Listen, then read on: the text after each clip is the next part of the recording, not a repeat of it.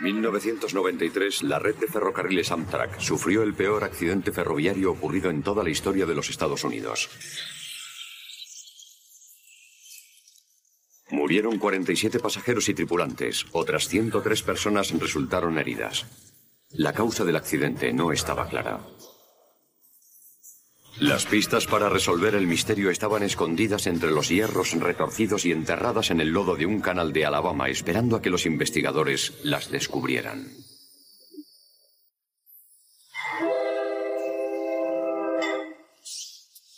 El Sunset Limited de Amtrak es el único tren transcontinental que queda en todo el país. El Sunset Limited tiene una historia muy interesante. Se remonta a los románticos primeros tiempos de los viajes en tren, cuando era muy elegante y refinado viajar en tren. El 20 de septiembre de 1993, Trudy Justin y su marido Larry subieron a bordo del Sunset Limited en Deming, Nuevo México, con destino a Florida. Me gustaba sentarme a charlar con la gente, pero lo mejor era ir al coche restaurante. Íbamos al coche restaurante tres veces al día. Era muy agradable y nos trataban muy bien a todos. Después de cenar, Trudy y Larry volvieron a sus asientos para descansar.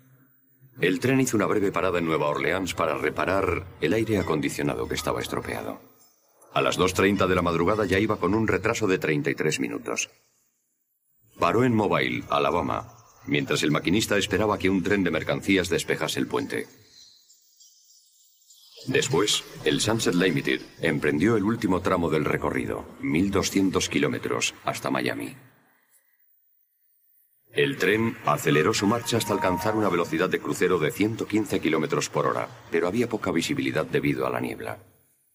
Poco antes de las 3 de la madrugada, el Sunset Limited llegaba al puente de Bayou. En cuestión de segundos, las tres locomotoras del tren y los cuatro vagones siguientes se precipitaban al agua. Los depósitos de combustible de las locomotoras se rompieron y el diésel derramado empezó a arder. Entonces la gente empezó a gritar diciendo, hay que salir de aquí, porque esto va a explotar. El remolcador Movila es el primero en informar sobre el accidente. Creo que estamos llegando al puente del tren y estoy viendo mucho fuego en medio del río, pero aquí no debería haber fuego. No sé dónde estamos exactamente porque hay mucha niebla y no veo nada en el radar, pero estoy seguro de que aquí ha pasado algo grave. Era como el infierno sobre la tierra. Una visión espantosa. Trudy encontró a su marido Larry y nadaron juntos hacia la orilla. El fuego iba a más. No se veía nada. Y oía a la gente decir, vamos a morir, vamos a morir. Y oía a la gente rezando. El Movila se dirigió hacia las llamas a través de la densa niebla para investigar. No sé de dónde salió el barco, no teníamos ni idea, solo veíamos un foco que nos iluminaba. Y oímos el barco. La tripulación rescató a 17 pasajeros del agua. Otros no tuvieron tanta suerte. Los padres de una niña de 10 años minusválida se la dieron a un rescatador por la ventana. Pero ellos no consiguieron salir. De los 220 pasajeros y tripulantes del tren, había 47 personas muertas o desaparecidas.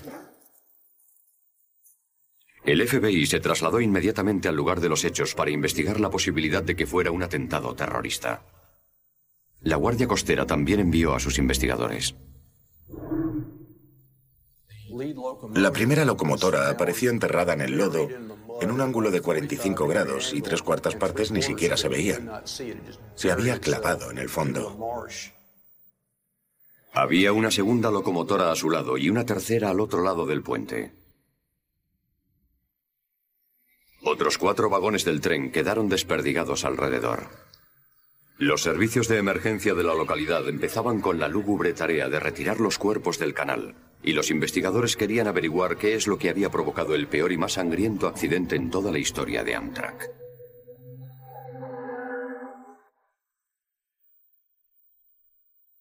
En las primeras horas del 22 de septiembre de 1993, el Sunset Limited de Amtrak caía desde el puente de Bayucano en Alabama matando a 42 pasajeros y 5 tripulantes.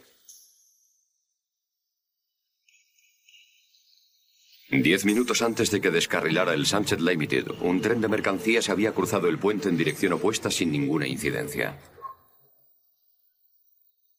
Entonces, ¿qué ocurrió en esos diez minutos? Los buzos recuperaron del canal el grabador de eventos del tren, que es como el grabador de datos de los aviones. La cinta reveló que el tren se desplazaba a una velocidad de 115 kilómetros por hora y no se aplicaron los frenos. Fuera lo que fuera lo que causara el accidente, el maquinista no pudo verlo. Los investigadores también averiguaron que la señalización de la vía estaba en verde. Las señales están controladas por una corriente que va por la vía. Si la vía se rompe, la señal se pone en rojo inmediatamente, y la señal no se puso en rojo. El puente estaba construido en tres secciones. La sección sur era un puente de armadura de 50 metros de largo. La sección central era un sencillo puente de vigas de 42 metros diseñado en un principio para girar permitiendo el tráfico fluvial. La sección norte solo eran 60 metros de vía colocada sobre un armazón de madera. La sección central quedó completamente destruida. A pesar de su diseño, Nunca llegó a usarse el mecanismo giratorio y los investigadores descubrieron que la sección no estaba conectada adecuadamente. Como nunca llegó a usarse como un puente giratorio, no llegaron a poner el mismo número de anclajes en los extremos del puente para sujetarlo en su posición. Los buzos también examinaron los pilares de madera que sostenían el puente. Queríamos determinar si los pilares habían sufrido alguna clase de deterioro, si había daños por organismos que destruyen la madera, como los hongos y las bacterias. Con un potente microscopio, los científicos examinaron las paredes celulares de las muestras. Buscaban microorganismos de forma triangular como estos, que indicarían un proceso de putrefacción. No encontramos esos organismos presentes, así que podíamos decir que no había ningún deterioro apreciable que contribuyera al colapso del puente. Lo único que quedaba eran tres pilares de hormigón. Cuando los investigadores examinaron más detenidamente los pilares, descubrieron que las planchas de acero que se usan para unir el puente al hormigón estaban desplazadas 120 centímetros fuera de su sitio. Corley también examinó los tornillos que unían las planchas de hierro al hormigón. Esos anclajes estaban mal conservados. En algunos casos, los agujeros donde debían estar los tornillos no tenían nada dentro. Cuando analizamos el polvo que había en los agujeros, descubrimos que era óxido. Cuando sacaron el Sunset Limited de las aguas de Bayucano junto con las secciones del puente, se hizo evidente que algo terrible había ocurrido. Los investigadores descubrieron que uno de los laterales, una plancha de acero, había sido arrancada de cuajo, como si algo la hubiera golpeado en un extremo con una poderosísima fuerza. Corley midió la separación entre los remaches de la plancha de acero y la comparó con los arañazos que había en el lateral de la locomotora. Los remaches hicieron surcos en todo el lateral de la locomotora y pudimos comparar esos surcos con los remaches del puente y confirmar que eso es lo que había arrancado la plancha del puente. Pero ¿cómo pudo el tren chocar contra la parte exterior del puente? Mientras los ingenieros examinaban todas las pruebas, los investigadores de la Guardia Costera empezaron a interrogar a los testigos. Lo que iban a descubrir les proporcionaría una sorprendente pista para la investigación.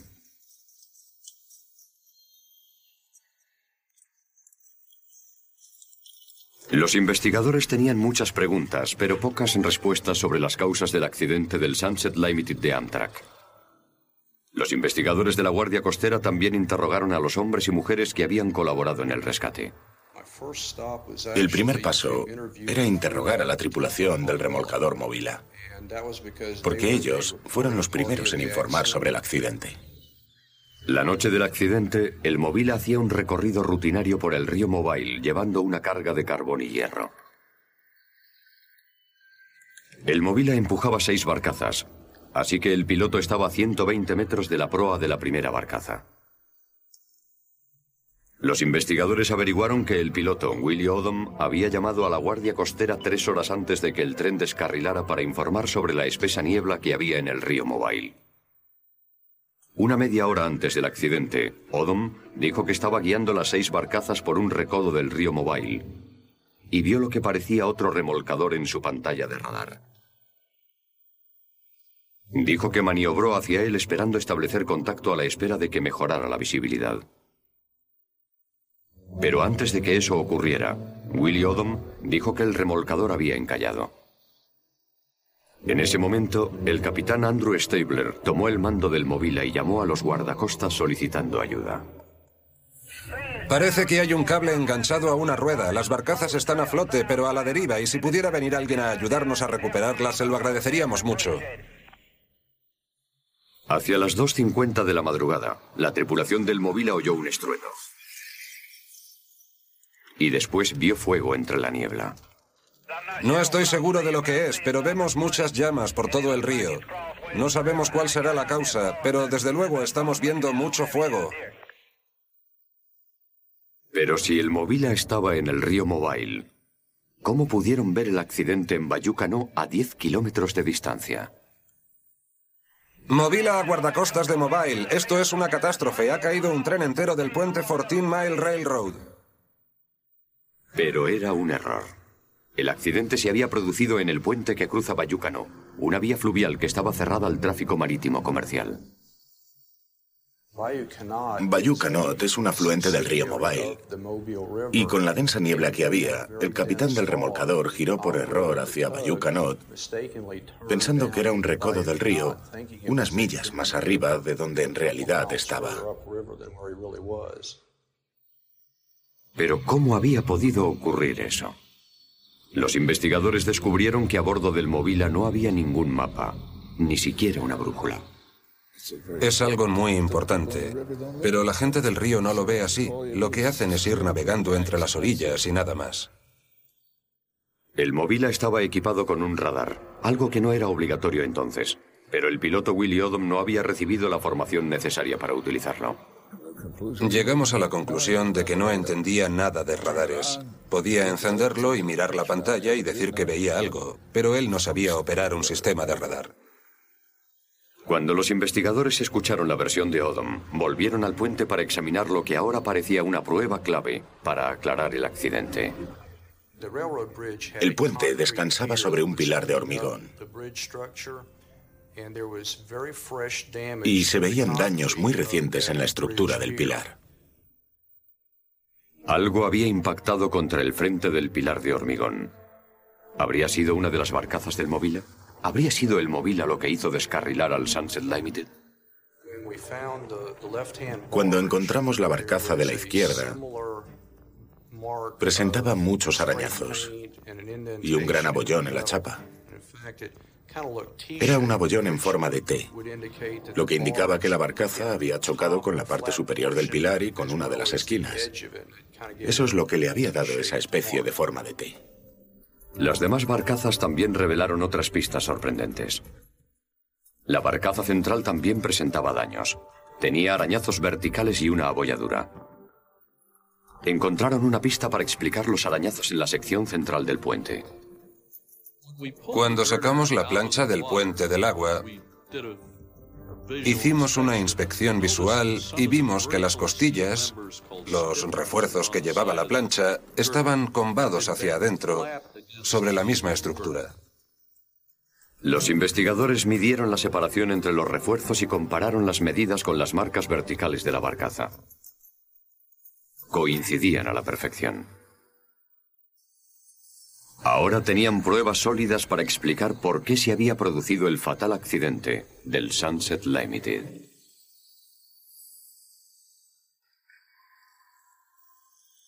Las autoridades sabían que el remolcador Movila estaba cerca del puente de Bayucano poco antes de que descarrilara el tren y no en el río Mobile, como pensaba el piloto. Los investigadores descubrieron pequeños fragmentos de hormigón en la barcaza delantera izquierda del Movila. Los fragmentos junto con muestras del pilar del puente se enviaron al FBI para ser analizados. Cada mezcla de hormigón es distinta. Contiene una cantidad específica de piedra, arena, cemento y agua. Los científicos cortan las muestras de hormigón en láminas finas del tamaño de una cuchilla y después las estudian bajo un microscopio de transmisión. El microscopio proyecta luz polarizada a través de la muestra, revelando las propiedades ópticas específicas de la piedra, la arena y el cemento. Después de analizar las muestras encontradas en la barcaza, el FBI determinó que el hormigón de la barcaza era el mismo que el del pilar del extremo sur del puente. Basándose en todas las pruebas, la Junta Nacional de Seguridad y Transportes concluyó que Willie Odom se había perdido en la densa niebla cuando navegaba con el Movila por el río Mobile. No tenía mapas ni brújula a bordo, y Odom no había recibido la formación necesaria para operar el radar de la embarcación. Cometió el error de girar a la izquierda por Bayucano en lugar de seguir subiendo por el río Mobile. Entonces Odom confundió la imagen del puente en el radar con otro remolcador. Cuando intentó maniobrar hacia él, la barcaza delantera izquierda impactó contra el pilar sur del puente. Las otras dos barcazas chocaron contra el propio puente, desplazando el mismo y la vía del tren 120 centímetros fuera de su sitio. Cuando Odom chocó contra el puente, no se dio cuenta. En parte porque no podía ver el puente con la niebla, ya que no estaba iluminado. Odom pensó erróneamente que había encallado. Inexplicablemente, la colisión deformó los raíles en forma de S, pero sin romperlos, lo que explica por qué no se interrumpió el flujo de corriente que va por las vías. Si se hubiera roto la vía, la señal se habría encendido a tiempo. Y en Mobile habrían sabido que había un problema en el puente de Bayucano. Los registros de la Guardia Costera mostraban que el móvil había chocado contra el puente solo ocho minutos antes de que llegara el Sunset Limited. Cuando el maquinista se acercaba al puente, vio el semáforo en verde, lo que le indicaba que la vía estaba despejada. Cuando llegó el tren, yo creo que la locomotora debió descarrilar justo al entrar en la sección del puente que había quedado desplazada. Impactó contra esa sección del puente, arrastrando toda la sección en el sentido de su marcha y destruyéndola. Era una plancha de acero considerable y el tren chocó contra ella a 115 kilómetros por hora. Y así es fácil entender que la destrozara por completo. La vía se colapsó y las locomotoras junto con los cuatro vagones siguientes volaron hasta caer al agua. Algunos de los vagones de pasajeros se detuvieron sobre el puente, de lo contrario el número de víctimas habría sido más elevado. Trágicamente, el tren llevaba una media hora de retraso debido a la parada para reparar el equipo de aire acondicionado. Si el tren hubiera llegado a su hora, habría cruzado el puente antes de que el Movila chocara contra él. Creo que esta investigación vino a confirmar una de mis teorías sobre los accidentes y sus causas. La primera es que todos los accidentes se producen por una serie de acontecimientos encadenados. Hay cinco o seis circunstancias que tienen que darse necesariamente para que llegue a producirse el accidente. No llegaron a poner el mismo número de anclajes en los extremos del puente para mantenerlo en su sitio. Por lo tanto, no era tan resistente ante una colisión como lo habría sido si los extremos hubieran estado bien anclados. Las personas son las que producen los accidentes y eso fue lo que ocurrió en este caso. El Señor es mi pastor y nada me falta. En verdes pastos Él me hace reposar y donde brota el agua fresca Él me conduce. Un año después del accidente, los supervivientes se reunieron para recordar a aquellos que perdieron sus vidas. Para entonces, ya se había aprobado una nueva normativa para evitar accidentes parecidos. Ahora los remolcadores están obligados a llevar un sistema de radar a bordo y todos los tripulantes están obligados a recibir adecuada instrucción sobre su manejo. Las embarcaciones también están obligadas a llevar una brújula a bordo y los mapas necesarios para la navegación por el río. Si el Movila hubiera al menos llevado una brújula a bordo, el accidente podría haberse evitado. Si hubiera tenido brújula, Willie Otmond podría haberse dado cuenta de que estaba girando hacia la izquierda y tal vez así no se habría equivocado de canal. La normativa también obliga a que todos los puentes estén señalizados con luces, incluso los que estén sobre aguas cerradas al tráfico marítimo comercial. No se presentaron cargos contra Willie Odom, pero nunca volvió a pilotar un remolcador. Yo creo que mi principal interés al aceptar este tipo de casos es conseguir averiguar qué ocurrió exactamente para poder aprender de los errores que se han cometido y que nos sirvan para hacer las cosas mejor en el futuro.